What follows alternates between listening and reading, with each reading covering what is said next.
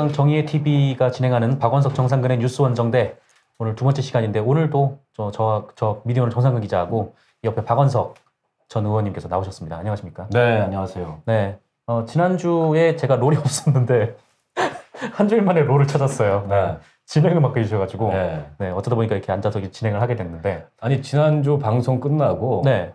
어, 우리 페이스북 페이지에도 그렇고 음. 팟빵에도 그렇고 정상근 기자를 열렬히 응원하는 댓글들이 쏟아졌어요. 아, 몇몇 분들이 제가 구속을 되기를 구속되기를 바라는 분들이 몇분 아니 계셔가지고 근데 왜 네. 정상근 동지 뭐 아. 혁명하라 이런 얘기가 나오는 맥락이 뭐예요? 아 그게 네. 그 저희 제가 이제 관훈 나이트 클럽 김효민 브리핑에 관훈 나이트 클럽에 나가고 네. 있거든요. 근데 거기서 그 김효민 PD가 음, 어그 가끔 이제 도에 지나치는 음, 네, 대통령을 비하하고 네, 이런 얘기를 할 때마다 음. 어, 저도 같은 생각이지 않냐면 자꾸 이렇게 끌어들이다가 아, 네 그러다가 이제 저를 언제부턴가 동지라고 부르기 시작하더니 아. 네, 지금 그렇게 그래서 저도 좀 정동지가 걸렸어요. 됐구나. 네. 그러면 김용민 PD하고 같이 감옥 가면 되겠네요. 아 제가 가끔 이제 말씀을 좀 막 하시는 경향이 있는데 어, 지난주 뭐 평가들을 좀 보니까 간단하게 네. 어, 박원석 의원님이 아, 말이 좀 많다 네. 이런 얘기들이 꽤 많더라고요. 어, 평상시에도 많은데 네, 아까 마 이크 주면 더 많아. 아까 혼자 앉아 계시는데 네. 혼자서도 혼잣말을 되게 계속 하시더라고요. 네. 아, 뭐 교육을 갔다 왔는데 뭐 그렇게 막 혼잣말을 하시다가 네. 아, 벌써 혼잣말할 나이가 되면 안 되는데. 아, 네. 뭐 그때는 지나신 것 같기도 하고. 네. 네, 그래서 오늘 두 번째 시간을 맞이를 하게 됐는데 좀 음. 오늘부터는 뭔가 좀 어, 자리가 잡히고 좀 그래야죠. 예, 좋은 모습들을 좀 네. 보여야 되지 않습니까? 네.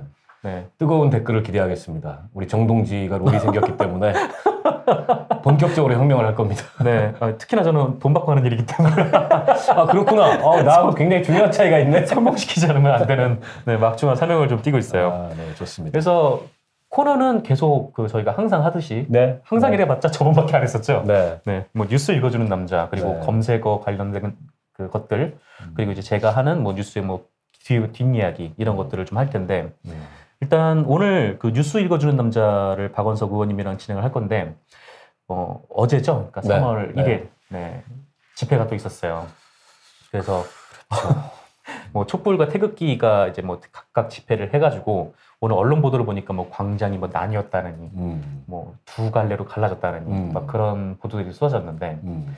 어, 제 촛불 집회 같은 경우에는 주최 측 추산 30만 명 예. 그리고 그 태극기라고 칭하시는 그 친박 단체 500만 명 네 500만 명이 있다고 어제 현장에 계시지 않았었나요? 현장에 있었고요. 네. 아 드시고 싶으면 드세요. 어, 아니 그게 양상이 네. 이전까지는 네. 그 태극기 집회하시는 분들이 음, 시청광장 대한문 여기서 집회를 하고 거기서 뭐 서울역까지 에, 네. 그래서 그 공간에서 집회를 했었는데 음, 어제는 그분들이 광화문을 선점했어요. 그래서 음. 이게 이제 충돌을 우려해서 광장을 중심으로 해서 차벽으로 다 둘러싸고 네. 안에서는 이제 우리 촛불 집회가 열린 거고 음, 밖에서는 그분들은 이제 집회 끝나고 계속 소음을 남발한 거죠. 음, 근데 제가 어제 거기 일찍 갔습니다. 왜냐하면 제가 하는 팟캐스트 생방송을 네. 그 와중에 거기서 했어요. 아, 그 와중에요? 1시, 부터 네. 처음에는 방송이 될까 싶었는데 어찌어찌 뭐 어려운 환경에서 했는데 1시에 도착하면서부터 이미 뭐 그 굉장히 무질서하더라고요. 음. 상황이. 어, 물론 그분들도 이제 그 그분들 나름대로는 나라 걱정하는 분들일 거고 네. 또 그분들의 정치적 주장이 있, 기 때문에 그 집회 시위 결사의 자유가 있어서 존중을 하는데 어제 같은 경우는 좀 심했죠. 왜냐하면 끝났으면 좀 가야 되는데 아, 안 가고 집회 방해 행위를 음, 어, 그것도 지나치게 좀 막 격한 말과 욕설과 음, 이런 걸 통해서 한 걸 보면서 아, 이번 뭐 그 탄핵 그 관련된 시위를 계기로 네. 집회 시위 문화도 특히 이제 그분들의 집회 시위 문화도 좀 달라졌으면 좋겠다. 음, 지금 우리 이제 촛불 집회의 집회 문화는 굉장히 안정되게 자리가 잡혔잖아요. 맞아요. 네. 뭐 쓰레기 하나 없을 정도로 그렇죠. 그럼 뭐 경찰들도 인정하는 바고 어, 특히 어, 작년부터 올해까지 이어진 촛불 집회에서 연행자도 단한 음. 명도 안 생길 정도로 맞습니다. 아주 안정된 그리고 수 높은 집회 문화를 이어가는데 음. 어제는 참 혼탁했습니다. 네. 뭐 보통 그런 상황이면 뭐 경찰이 이제 해산 명령을 내리거나 네, 근데 뭐 강제로 이제 종료시키지 않- 않았었나요? 네, 근데 이제 뭐 어쨌든 그쪽도 집- 신고를 내고 집회를 그렇죠. 하는 예, 뭐 거고 그건 보장을 해야겠지만. 네, 인원도 많고 어제도 비도 왔잖아요. 네. 그래가지고 어, 굉장히 아무튼 광화문 일대가 음. 좀 혼란스러웠는데 그럼에도 불구하고 동요하지 않고 30만 명의 시민들이 모여서 어, 탄핵 인용을 네. 어, 요구를 하고 그래서 어제 집회도 잘, 잘 끝난 것 같고요. 어, 다만 이제 이후라도 네. 좀뭐 충돌을 하거나 이런 불상사는 안 생겨야 될 것 같아요. 어제 약간 사실은 개인적으로 좀 걱정을 했거든 그 분위기를 보면서 네, 맞아요. 곳곳에서 막 시위가 붙거나 음. 어, 충돌이 있거나 이러지 않을까. 근데 우리 현명한 시민들이 어, 다행히 그런 빌미를 주지 않으려고 그런 불상사가 크게는 없었던 것 같습니다. 음. 좀 되게 격해지고 있는 것 같기는 하더라고요. 근데 앞으로 한 2주 정도가 남았죠. 이제 촛불 집회 같은 경우에도 뭐 이제 다들 아마 모든 사람들이 3월 13일 이전에 끝나기를 좀 바라고 있을 것 같아요. 네. 그래서 지금 특검은 종료가 됐고 되게 안타깝게도 네, 종료가 됐고 지금 헌법재판소의 탄핵 심판 결정만이 좀 남았는데 좀 앞으로 2주간 남은 좀 헌법재판소에 대해서 좀 어떻게 좀 전망을 하시는지 좀 그런 얘기를 좀 하려고 해요. 어, 쟁점이 몇 가지 있지 않습니까? 네. 어, 뭐 사실은 어, 그동안의 이 사건을 계속 그 지켜보고 주시했고 음, 또 문제를 제기했던 입장에서는 뭐 쟁점이랄 것도 없는데 네. 그 현재 그 박근혜 대통령 측 대리인단의 뭐 다소는 억지스러운 음. 그런 주장들까지 포함을 해서 몇 가지 쟁점을 좀 짚어봐야 될 것 같은데요. 아 진짜 그걸 보면서 음. 변론으로 테러를 한다는 생각은 처음 든 것 같아요. 아 그렇죠. 특히 김평우 변호사든가요. 네. 이분은 뭐 거의 프로파간다, 선전선동 음. 수준의 변론을 하고 있고 본인을 뭐 혁명가로 불러달라 이런 어이없는 네. 그런 모습. 얘기하는 순간 움찔는데 갑자기. 동질감 네, 느끼는 거 아니에요? 어, 일단 첫 번째가 과연 이게 이제 탄핵 그 선고가 성립할 건가? 음. 왜냐하면 저쪽에서 지금 두 가지 시비를 걸고 있어요. 어떤 하나는 것들이죠? 재판관이 아홉 명이어야 완결적인 그 헌법 재판에 선고를 할 수 있는데 아. 지금 여덟 명이어서 결혼이 발생했기 때문에 아 그 얘기 갑- 되게 갑자기 하기 시작했어요. 예, 네. 중대한 하자니까 이건 각하돼야 된다. 음. 이런 주장을 하고 있어요. 근데 사실은 전례로 보면 네. 헌재가 여덟 명일 때도 어, 여러 건의 재판을 해서 한 적 있죠. 예, 선고의 사례를 남겼던 적이 있고 무엇보다 음. 헌법재판소법에 네. 일곱 명 이상이면은 재판을 진행할 수 있도록 나와 있잖아요. 아, 재판 자체가 성립을 한다. 네. 네. 그렇기 때문에 그건 정말 얼토당토하는. 법을 아시는 분들이 왜 이런 얘기를? 그러니까 지금 그 박근혜 측 대리인들은 또 경력도 화려하세요 보면 네. 그러신 분들이 재판을 하는 걸 보면 돈 안 받고 하나? 돈 안 받고 해서 저런 식으로 재판하나 이런 생각이 의심이 들 정도로 아 이거는 뭔가 이제 네. 피토를 놓는 상황이다. 그러니까 네. 돈 받고는 저렇게 할 수가 없는데 아. 왜냐하면 이게 자기 의뢰인한테 조금이라도 유리해야 되는데 네. 오히려 변호사들이 나와서 헌재에서 음. 그 오히려 의뢰인한테 좀 불리하게 만드는 네. 그런 재판을 하는 게 아닌가 싶고요. 이것도 이제 그런 류의 주장인 거죠. 음. 헌법재판소법에 명확하게 7인 이상으로 재판이 성립한다고 규정이 돼 있고 음. 또 그동안의 헌재의 그 재판의 판례를 보더라도 네. 여덟 명인 시절에 선고를 했던 그 이 판례가 뭐 수십 건 이상 축적이 돼 있는데 음. 얼토당토하는 주장을 하기 때문에 그 특별히 가치가 없는 주장이라고 보고요. 음. 또 하나는 뭡니까? 또 하나는 이게 이제 국회의 탄핵 소추 절차가 문제가 있다. 위법하기 때문에 이건 각하돼야 된다. 아, 그러니까 이 국회가 이제 제출을 할 때 여러 건을 걸었잖아요. 13건인데요. 네. 그거를 그분들의 주장에 따르면 한 건 한 건씩 다 표결을 했어야 된다. 음. 근데 이거를 뭉뚱그려 가지고 어, 하나의 그 탄핵 소- 소추 찬반이라는 그런 의사결정을 물었기 때문에 음. 이게 절차적으로 굉장히 중대한 하자고 그래서 각하돼야 된다. 근데 요것도 갑자기 나왔어요. 이것도. 네, 갑자기 나왔는데 네. 노무현 전 대통령 탄핵 사건 때 헌재가 여기에 대한 입장을 밝혔어요. 음, 아? 그래서 예, 그건 국회의장의 재량 사항이다. 국회의 재량 사항이다. 음. 그걸 건 by 건으로 투표를 하든 건 by 건. 네, 묶어가지고 하나로 투표를 하든 네. 그거는 국회의 재량 사항 이기 때문에 이건 헌법재판의 쟁점이 아니라는 입장을 이미 밝혔습니다. 네. 그래서 지금 박근혜 측 대리인들이 주장하는 음. 쟁점이라고 주장하는 그 이 탄핵 재판이 더 이상 성립되지 않고 각하돼야 된다는 주장은 네. 성립되지 않는다라는 음. 걸좀 명확하게 정리를 하고 넘어가야 될 것 같아요. 그러면은 그 두 가지 얘기가 이게 뭐 처음부터 나왔던 얘기는 아니잖아요. 이게 갑자기 아까도 말씀드렸지만 나온 얘기인데 이 두 가지를 갑자기 이렇게 얘기를 하는 이유는 뭘까요? 일단 이제 기각의 가능성이 없어 보이고 음, 어, 대통령이 임명한 헌법재판관들도 있잖아요. 네, 어, 그분들에게 주는 일종의 정치적 사인 같은 것 같아요. 음, 기각을 못 시키겠다면 이런 등등의 이유로 각하 의견이라도 내야 되는 거 아니냐. 음. 근데 아니 헌법 재판관들이 무슨 뭐 어, 그 정치적으로 판단해서 재판하는 분들도 아니고 수십 년 그렇죠. 법관을 했고 음. 그리고 이미 법에 그리고 헌재의 판결 그 사례에 그리고 헌재가 스스로 밝힌 입장에 음, 명확히 나와 있는 이런 문제들을 가지고서 네,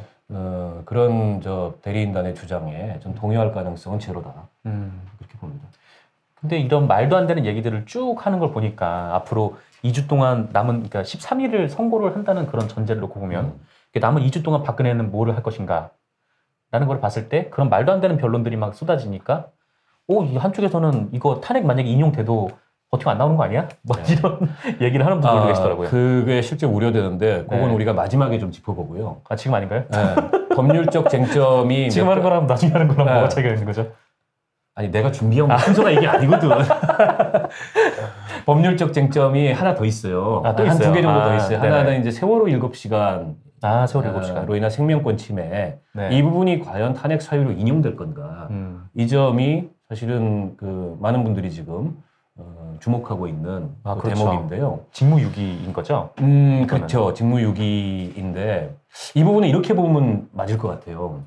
그동안에 그 세월호 7시간을 둘러싸고 여러 가지 의혹들이 제기가 됐습니다. 네. 이용 시술 받은 거 아니냐, 뭐 올림머리를 했니, 내림머리를 했니, 음. 이런 의혹들이 많이 제기가 됐는데 실은 세월호 7시간 동안 뭘 했느냐가 음. 중요한 게 아니고 네. 세월호 7시간 동안 아무것도 하지 않은 게 중요한 쟁점입니다. 아, 그렇죠. 그렇죠.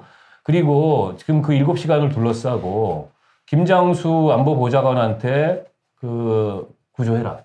음. 라는 지시를 내렸다고 하는데 그 증거를 제출을 안 하고 있어요, 지금도. 네. 통화 기록이나 뭐 이런 걸 제출을 안 하고 있고. 맞아요.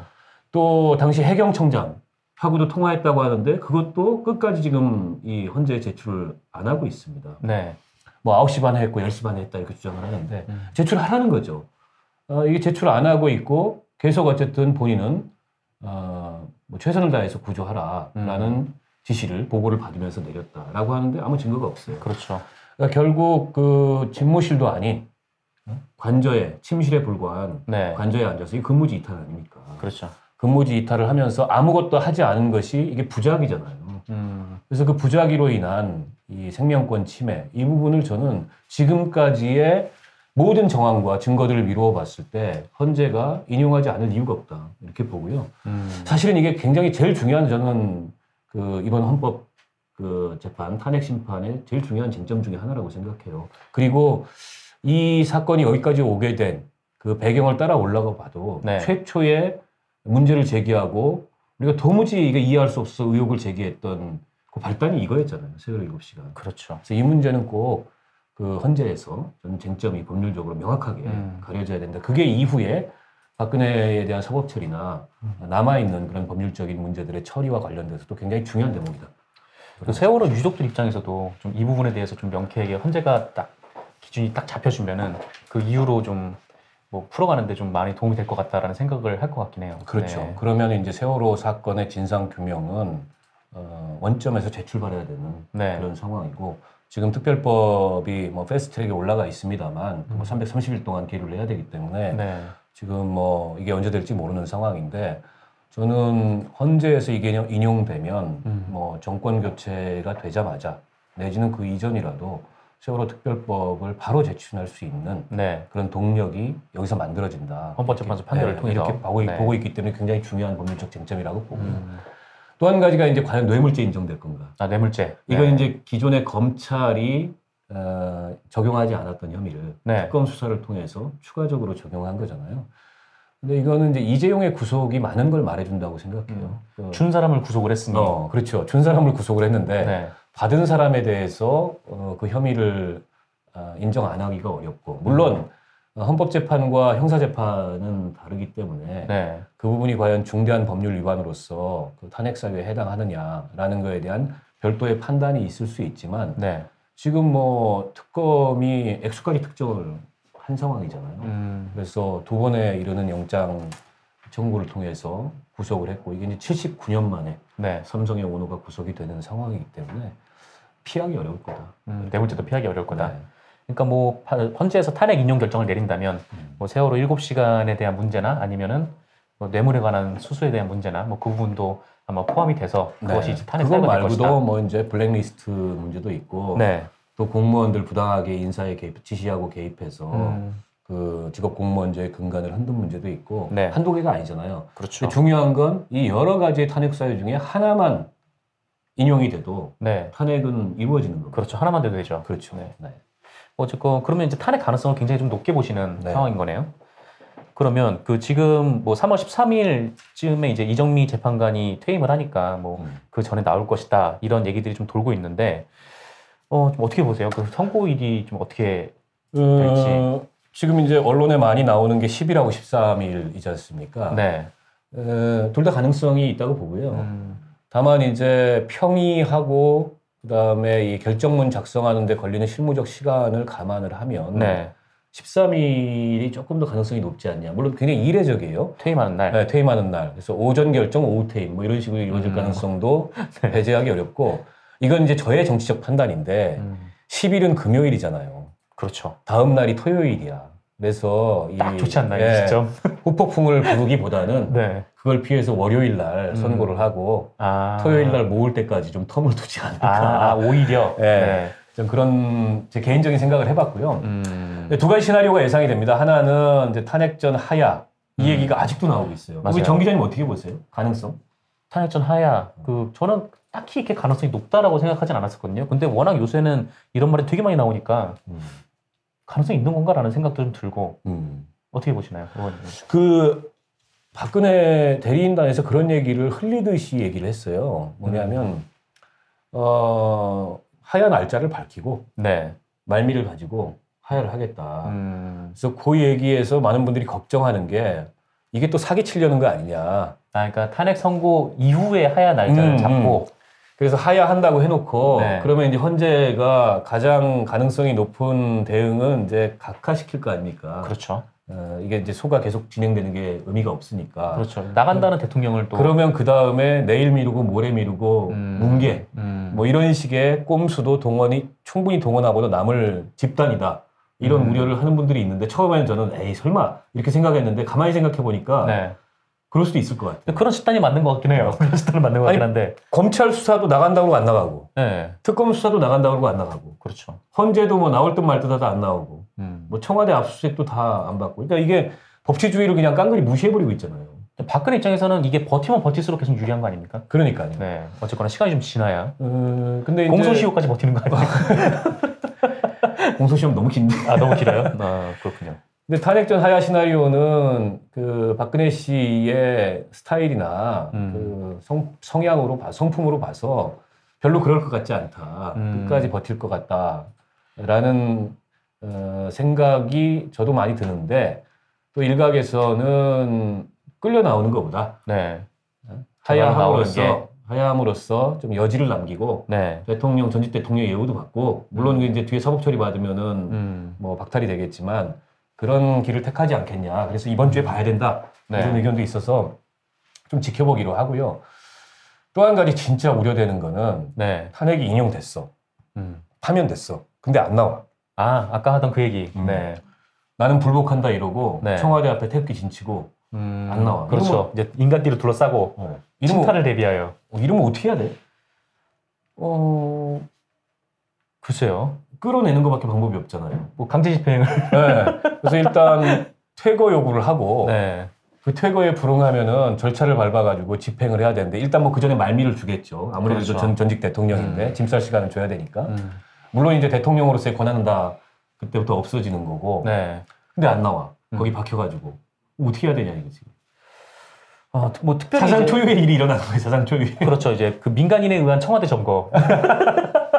그렇지 그렇게 네. 되는 거지. 그래서 전직 대통령의 탄핵이 되면은 전직 대통령 예우도 없어지는 거잖아요. 예. 네. 뭐 민간인한테 그 이삿짐 싸라고 뭐 국가에서 세금으로 이삿짐차를 불러줄 수도 없고. 음, 자기 돈으로 해야 되죠. 네. 그 이럴 경우에는 어찌 어떻게 해야 되나?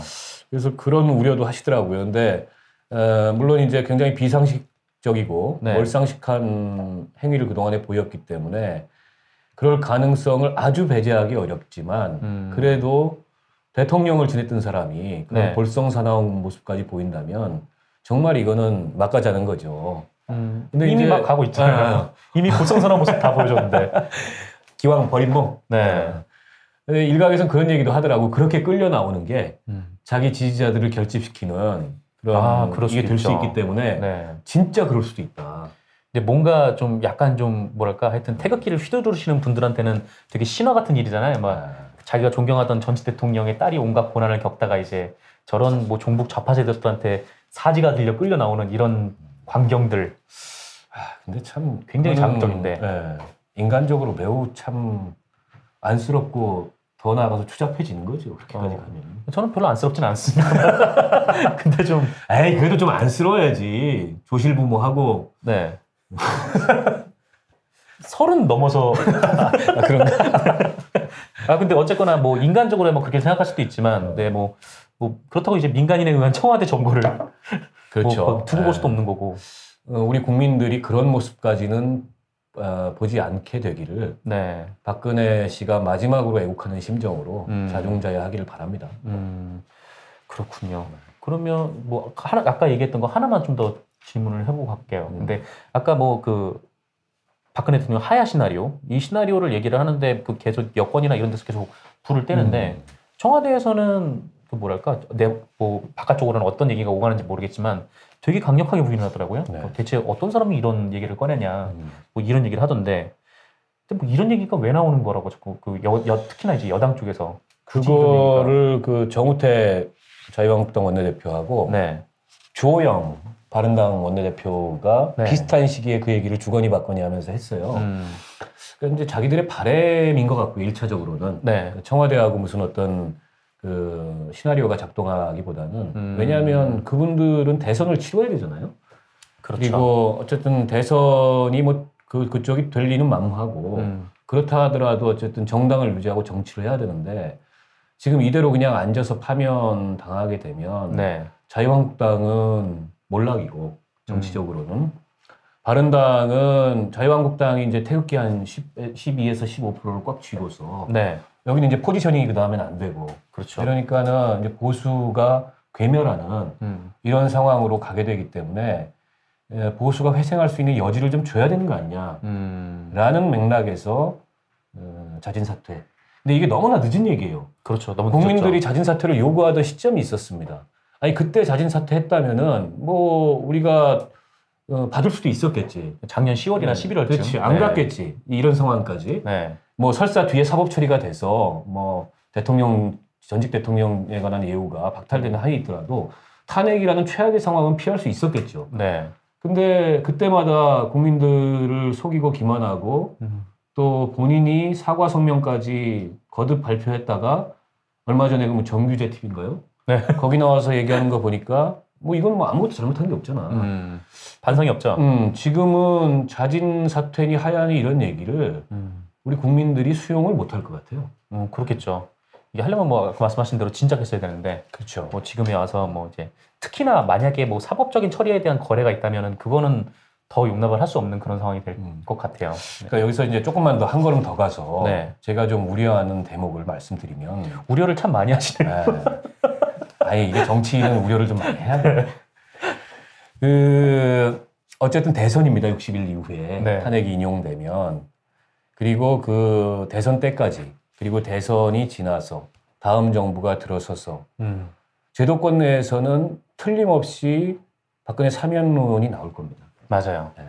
저는 처리가 된다고 해도 네, 저는 이게 구 여권 사이드뿐만이 아니라 현재의 야권 사이드에서도 나올 가능성이 있다. 음, 아니 지금 뭐 안희정 지사나 이런 분들이 보여주고 있는 포지셔닝을 보면 충분히 그런 얘기가 나오고도 남을 만하지 않아요? 그렇죠. 뭐 선이라면 선의뿐만이 아니라 뭐 박정희도 김구도 네. 김구 선생이야 당연히 그렇지만 이승만도 박정희도 음. 다 대한민국의 자랑스러운 역사다. 음, 이런 맥락에서 그러면은 뭐 저기 어, 이완용도 자랑스럽고 음. 다 자랑, 자랑스러운 역사 라는 그런 굉장히 중대한 이 역사관의 문제를 제기할 수도 있는데 그렇죠. 그런 얘기 나올 수 있어요. 근데 이게 국민 통합이라는 걸 그 빌미로 이제 그런 식의 그 섣부른 사면론 같은 게 음. 제기가 된다면 오히려 어, 지금의 야권들이 국민들로부터 음. 굉장히 지탄받는 그런 상황이 나올 거고 이거는 정의와 법치와 대한민국의 원칙과 관한 문제입니다. 네. 여기서 만약에 그걸 무슨 어설픈 사면으로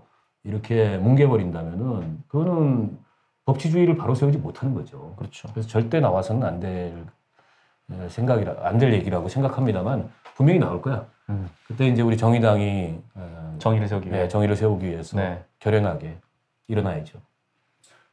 고생하시고요. 아, 별로 문득 생각나는 게 별로 그때 안 결연해 보였나 봐. 네, 수고하시고요. 문득 생각나는 게 그 김대중 정부 때였죠. 그 전두환 노태우를 사면을 했던 게 네. 네. 그때도 좀 생각이 나고 네. 좀 그런 일이 좀 없어야 되지 않겠습니까? 그래도 그거는 감옥 가서 한참 살다가 음, 좀 살았었나요? 네. 살았죠. 그리고 그분들은 이제 전직 대통령에 관한 예우 적용을 안 받아요. 음, 그때 이제 유죄를 받고 사법 처리를 했었기 때문에 네. 그것까지 사면이 된 건 아니고. 근데 이제 이게 워낙 지금 저 태극기 뭐 내지는 TK 어, 기득권 세력을 중심으로 한 반발 네. 그런 것들이 탄핵, 탄핵 이후에 지속되고 하면 음, 어, 슬그머니 이런 얘기가 나올 수 있는데 그러면 적폐청산 물 건너가는 거죠. 그렇죠. 지금 적폐 중에 적폐고 적폐의 몸통이 거기지 않습니까? 네. 그런 점에서 그 그런 얘기가 절대 나와서는 안 된다. 음, 제가 너무 걱정을 앞서서 하는지 모르겠는데 실은 이미 뭐 그런 조짐들이 조금씩 보여서 미리 미리 이런 그 걱정을 던져 놓습니다. 좀 얘기를 종합해 보면은 그 청와대를 뭐 구치소로 리모델링을 해서 이러니까 남아 이러니까 네. 정상근 동지 혁명하라는 얘기를 자꾸 하는구나. 넘어갈까요? 김용민하고 같이 세트로 감옥 한번 가야 돼. 네, 다음 뉴스, 나 다음 뉴스가 아니구나. 네, 이번 코너는 너 어디까지 검색해봤니? 자, 오늘도 수동이네요. 그 저번 주에 그, 그 뭐지? 그 뉴스 읽어주는 남자 할때 판넬 크게 해가지고 이렇게 넘기셨잖아요. 네. 그때, 그 아, 피디님께서 보내주신 콘티하고 너무 달라가지고 깜짝 놀랐었는데, 음, 반응이 뜨겁던데. 네, 이제 그건 안 하고 이제 뭐 어떤 의미에서 뜨거운지 잘 모르겠지만 아니 이게 어쨌건 좀뭐 이렇게 네, 요거는 계속 합니다. 너 어디까지 검색해봤니? 네. 어, 첫 번째 한번 뜯어볼까요? 네. 네, 하나 뜯. 어, 김수남 검찰총장. 검찰총장. 네, 근데 이게 언론이 오늘로 오늘자로 일제히 보도했죠? 네. 이게 왜냐면은 특검에서 뉴스가 나왔었어요. 그러니까 음. 뭐냐면은 우병우, 음. 어, 우병우와 김수남이 수차례 통화한 내역이 있다라는 걸 특검에서 발표를 한 거예요. 음. 그러니까 간단하게 개요를 좀 말씀드리면 음. 8월 16일 밤에 17분 정도 통화를 했고요. 음. 근데 이때가 어떤 때였냐면은 그 이석수 특별감찰관이잖아요. 네, 예, 예. 특별감찰관이 맞아, 맞아. 이제 감찰을 했을 때 그 조선일보 기자한테 그 감찰 내용을 유출했다. 음, 음, 라는 맞아요. MBC 보도가 있었는데 네, 맞아요. 그때였어요. 네. 이제 그때였고 그리고 8월 23일에 20분가량 통화를 했는데 음. 요때는 그 우병우와 이석수의 어, 검찰 수사 특별 수사팀이 출범한 날이었어요. 네, 예. 요때 검찰총장하고 통화를 했다는 거죠. 음. 그리고 8월 26일에도 10분간 통화했다. 이게 음. 뭐냐면은 우병우 가족회사 정강 압수수색. 네, 압수수색이 들어가기 사흘 전. 그러면 이거는 조율한 거 아닌가? 그, 그 딱- 조율을 했다고 볼 어, 딱 없는 거죠. 봐도 느낌이 조율했다고밖에 보여지지 않는 상황이고, 네, 어, 이거는 김수남 검찰총장이 뭐라도 해명을 해야 될 상황인 것 같은데요? 지금 아무 그렇죠. 입장이 아직은 없는 거 아닌가? 아직은 없는 걸로 보이고요. 네. 네. 아직 아직 그 제가 올 때까지는 네, 그 관련해서 해명을. 한 것은 못 봤고. 근데 이거는 해명을 해야죠. 왜냐면은 지금 국민들이 걱정하는 게 그거잖아요. 이제 특검 수사 끝나고 이게 검찰로 넘어갔는데 음. 검찰 수장이 이렇게 어, 주요 피의자 중 하나인 우병우와 이렇게 뭐 통화를 고비 때마다 했다는 거는 음. 굉장히 검찰에 대한 신뢰를 떨어뜨리는 행동이잖아요. 아니 그리고 그냥 그냥 주요 피의자가 아니고 음. 사실상 검찰 인사를 주무르, 주무르고 좌지우지했던 네, 어, 그야말로 검찰총장 위에 실질적으로 있었던 네, 그런 우병우 아니겠어요? 그렇죠. 그런 맥락에서 특검이 뭐 열심히 수사를 했습니다만 음, 아, 결국에는 구속영장이 기각되고 네, 어, 우병우 신병 처리를 결국은 못하고 그렇죠. 검찰로 넘겼는데 이렇게 검찰의 최고 수뇌부까지 어, 이 사건의 발단 시점에 음, 우병우하고 수사를 조율한 흔적이 나왔다는 거는 네, 중대한 문제죠. 그렇죠. 게다가 또 문제고 김수남 총장만의 문제는 아니거든요. 그 그렇죠. 이영렬 서울지검장하고도 통화를 했다는 그런 증거가 좀 나왔었어요. 음. 그래서 특검이 밝혔는데 이제 8월 16일하고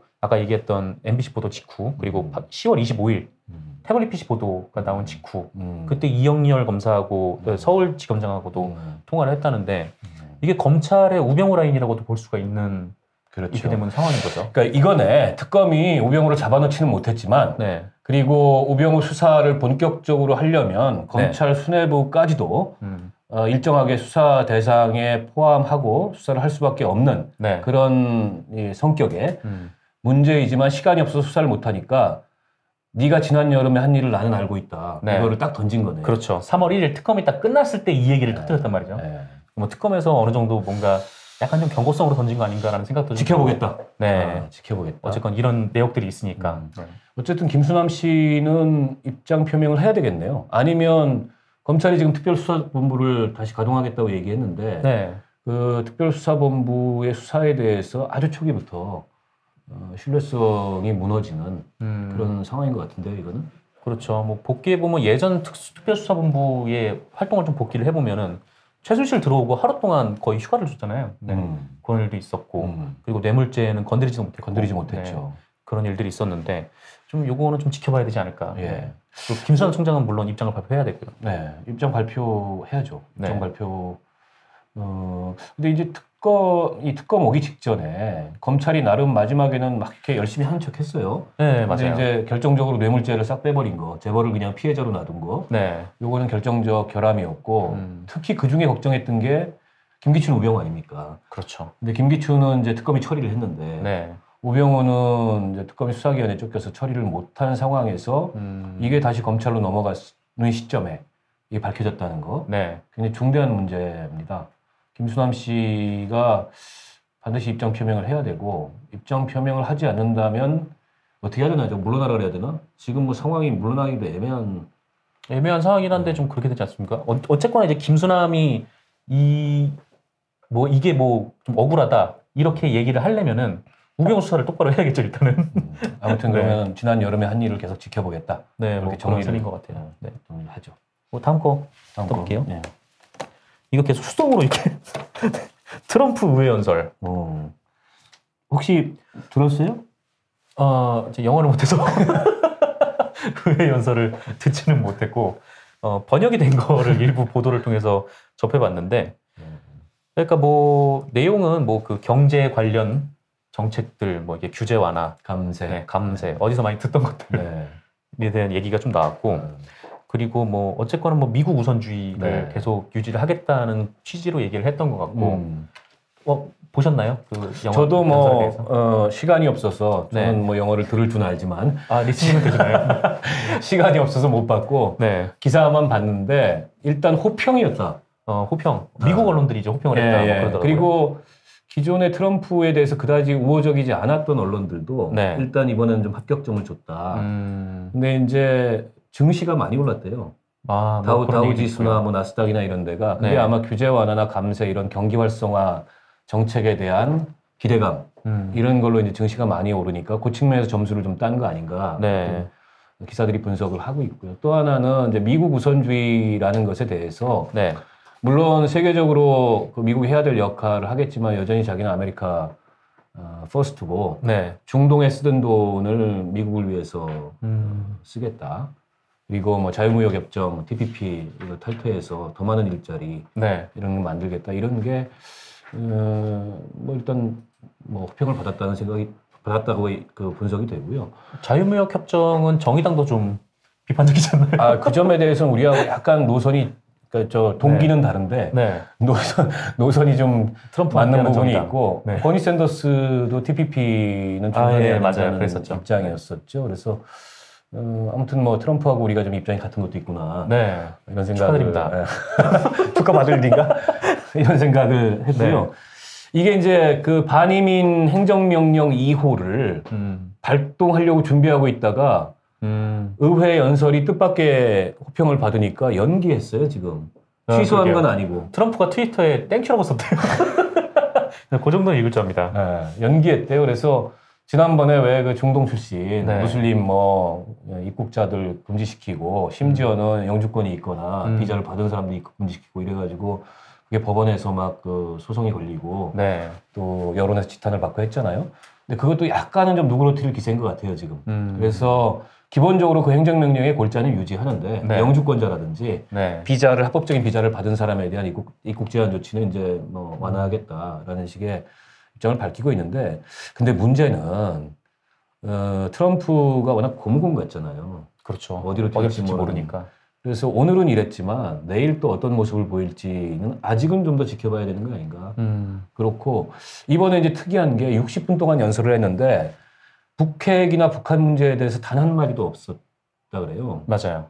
좀 이례적이죠. 그렇죠. 어, 이례적이고 최근에 뭐 핵 문제하고 직접적인 상관은 없지만 뭐 저 말레이시아에서 김정남 이런 사건도 있었고 음. 그동안에 미국 대통령들의 의회 연설에서 북핵 문제는 거의 빠지지 않고 등장하던 이슈였는데 네. 더군다나 이래저래 지금 상황이 북한이 또 다른 핵실험 음. 최근에 미사일 발사도 있었고 네. 이런 것들의 조짐도 나타나고 있다고 하는데 이 문제를 연설에 담지 않았다. 그 맥락. 음. 그래서 트럼프가 이후에 물론 이제 사드 배치가 뭐 트럼프 이전부터 시작돼서 네. 어 이제 올 상반기 전후로 해서 지금 강행을 하려고 하는데 어, 그 문제와 더불어서 이후에 대한반도 정책이 트럼프 행정부의 대한반도 정책이 어떻게 펼쳐질지 음. 이런 문제들 우리가 좀 주시할 대목이 아닌가 싶습니다. 근데 그거 관련해서 의회 연설은 아니었는데 음. CNN에서 이런 보도가 나왔다고 조선일보 오늘 보도를 했어요. 근데 뭐냐면은 그 미국 행정부 고위 당국자가 얘기를 했다는데 그 트럼프는 북한 핵 개발을 미국의 가장 심각한 위협으로 보고 있다라고 음. 하면서 어, 트럼프 트럼프는 김정은이 미쳤다고 믿고 있다는 그런 얘기를 했다는 거예요. 음. 네. 또 뭐- 미쳤, 미쳤 다고 믿는 것까지는 좋은데 네. 저는 선제 공격 이런 위험한 얘기들이 최근 들어서 많이 나왔어요. 네. 특히 새 행정부 들었으면서. 근데 선제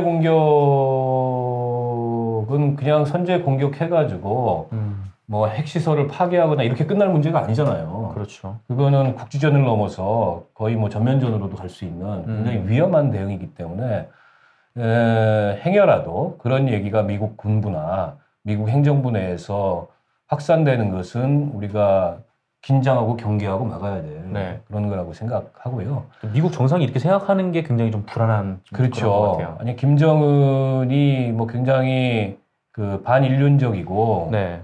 또 잔인한 방법으로 그 자신의 인척까지도 음. 뭐 암살하거나 살해하는 이런 모습을 보였지만 핵을 통해서 스스로 자멸할 만큼의 미치광이인가 네. 그런 것 같지 그런 것 같지는 않을 것 같은데 음, 근데 트럼프가 그걸 미친놈이다 이렇게 보고서 뭘 저걸 제거해야 되겠다 네. 아, 이런 식으로 나온다고 해서 그게 그렇게 금방 제거가 되는 게 아니에요 이른바 이제 참수 작전이라는 게 뭐 고기만 떠가지고 도려낸다는 얘기인데 음. 그 북한이 탈레반 수준은 아니거든요. 네. 그래서 이렇게 이렇게 떠낸다 그래서 떠내지는 수준이 아니기 때문에. 게다가 또 동맹국인 한국에게 또 굉장히 또 위협적인 일이기도 하고. 아. 그리고 그거 중국이나 러시아가 보고만 있겠어요? 그래서 이게 네. 어, 굉장히 사실은 복잡한 국제 정치 군사적인 네. 맥락으로 얽혀 있어서 음. 이게 그렇게 단순한 판단을 할 문제가 아닌데 뭐 생각이야 그렇게 할 수 있겠지만 네. 뭐 미국 대통령이 그렇게 뭐 단순하게 가볍게 처신을 하지는 못할 거다. 음. 라고 보고 네. 다만 우리가 주시하고 주의를 기울여야 될 필요는 있다. 네. 봅니다. 네. 주식 고생하시고요. 다음 거. 네, 말씀이 좀 길어지니까 나, 만 어. 고생해. 스태프분들이 다른 일을 하기 시작했어요. 그래서 어쨌건 다음에 넘어가겠습니다. 뭔가요 이거? 아, 3.1절 기념사.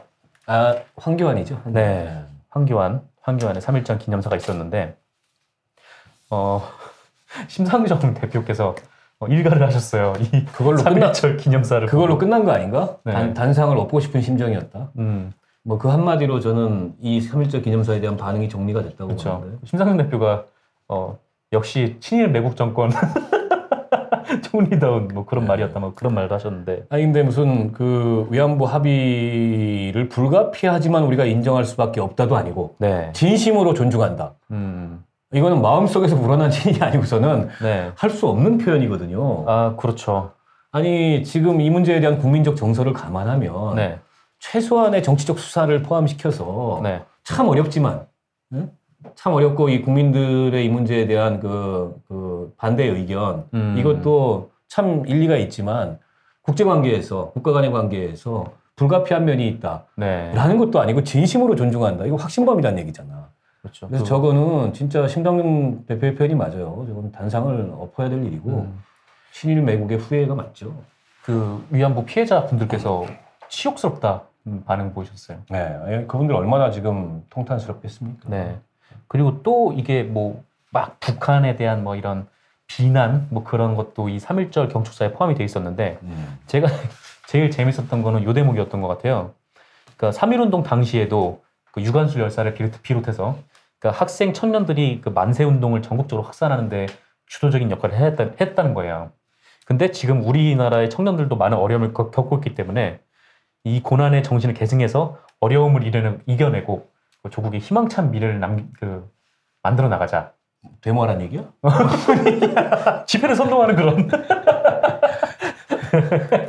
뭐 어쨌건 그런 아, 이게 있더라고요. 속으로 속으로 빨리 탄핵되기 바라는 거구나. 어, 그래야 이제 대선을 나갈까 결정을 할 수가 있으니까. 어. 근데 뭐 어쨌건 그런 얘기를 했는데. 본심을 저런 식으로. 네. 근데 뭐 정말 그 진짜 꼰대 같은 얘기를 이렇게 3일째 경찰에 했더라고요. 아, 저게 물론 이제 써주는 분들이 있겠죠. 네. 비서실에서 쓰고 본인이 이제 또 뭐 첨삭도 했겠지만 음. 스타일이 꼰대예요. 아, 황교안이. 네, 네. 국회 나와서 답변하는 걸 봐도 그렇고 제가 이제 청문위원이었어요. 황교안 인사청문회. 아, 왜 못 막으셨습니까? 아니 그때 이제 거의 다 이게 목을 쳤는데 네.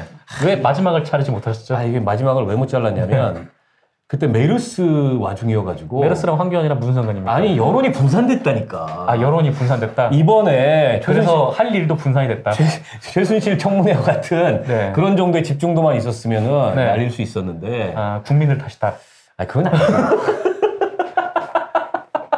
그건 아니고 그리고 이분이 그동안 법무부 장관 청문회 할 때안 네. 밝혀졌던 음. 전관 예우 법조비리 네. 특히 이제 전화 변론 이게 음. 이제 추가적인 사실들이 그때 막 제가 폭로를 해가지고 그런데도 왜 못 날리셨어요? 생겨났어요. 근데 그런 걸로 안 물러나는 거예요, 이 족속들은. 아, 물러나지 않는다. 의혹만으로 물러나지 않는 거야. 음. 버티는 거지. 음, 그래서 그렇죠. 파상 공세를 취했음에도 불구하고 네. 어, 마지막을 꺾지를 못했던 책임을 통감합니다. 그래서 오늘날 네. 이 사태에 대한 사퇴하시죠. 의원직 뭐 사퇴 당했습니다. 알겠습니다. 뭐 어쨌건 3일절 기념사도 여기서 마무리하도록 하죠. 네. 네. 끝났죠? 네. 네, 이거 던져버리고. 자 이제 정상근 기자 타임이고 아, 네. 어, 내가 이제 마- 문제 제기를 좀 해야 되겠다. 아, 예. 뭡니까 뉴스 편집실 오늘 정 기자의 뉴스 편집실. 한 시간이 거의 다 됐기 때문에. 안돼 한 시간 넘더라도 해야 돼. 네.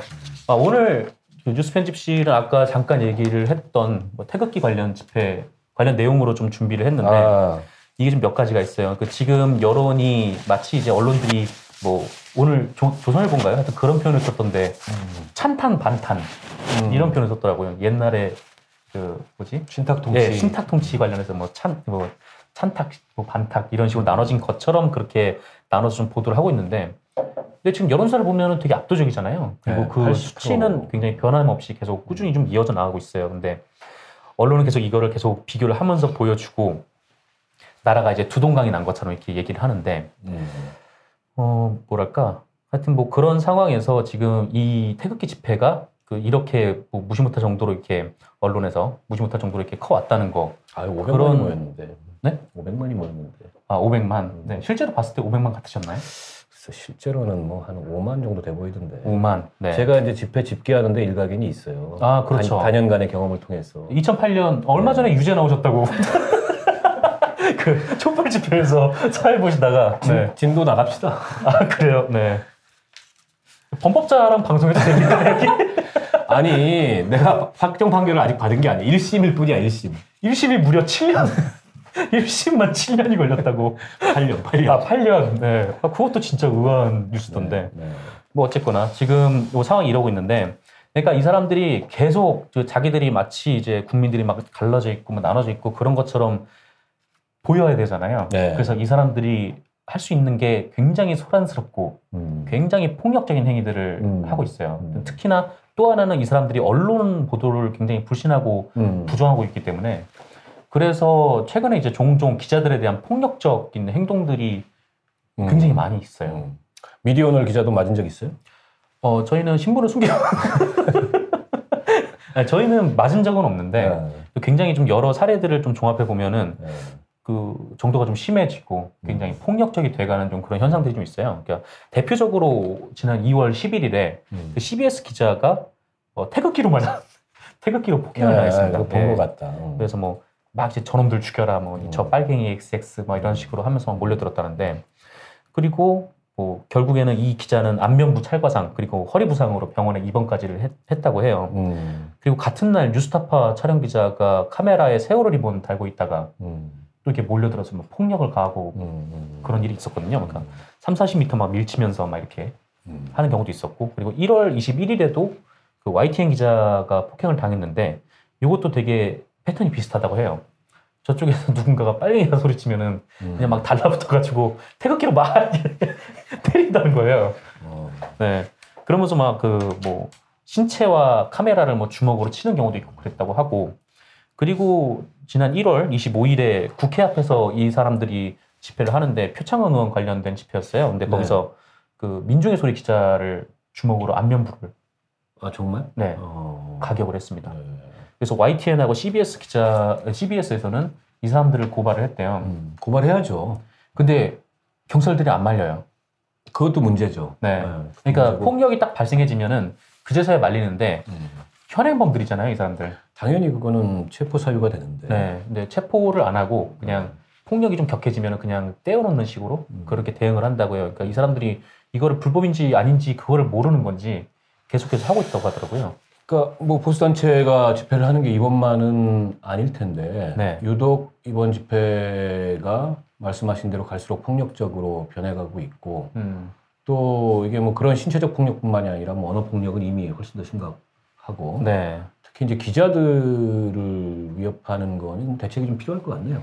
아, 그렇죠. 뭐 기자들뿐만 아니라 뭐그 촛불 집회에 나온 분들도 폭력을 당하는 경우가 네. 있는데 뭐 이게 굉장히 위협적이고 뭐 집회 나가는 이제 기자들도 그렇고 그러니까 뭐랄까 하여튼 뭐 미디어 몽구 씨도 있잖아요. 그분도 네, 몽구. 취재를 그 취재를 나갈 때 세월 리본을 뗀대요. 그 워낙 이제 위협적으로 음, 막 음. 다가오니까 그리고 얼마 전에 뭐 한겨레 기자한테도 얘기를 좀 들어봤는데 뭐 어디 매치냐고 한번 물어보더니 한겨레 기자라고 하니까 막 달라붙어가지고 음. 막 이렇게 막 소리 지르고 막 했다는 거예요. MBC 기자는 칭찬받나? MBC 기자는 칭찬받죠. 요즘에? 네, 거기 MBC 앞에서 집회를 하시는 분들이 막 박수 치고 막 그런 네, 아. 그런 일이 있잖아요. 근데 이게 비단 뭐 한겨레나 뉴스타파나 아니면 이런 좀 약간 좀 진보 성향의 언론들에 대한 문제가 아니라 이 사람들이 탄핵 집회를 주최를 하는 쪽에서 어, 조중동 사주를 고발했대요.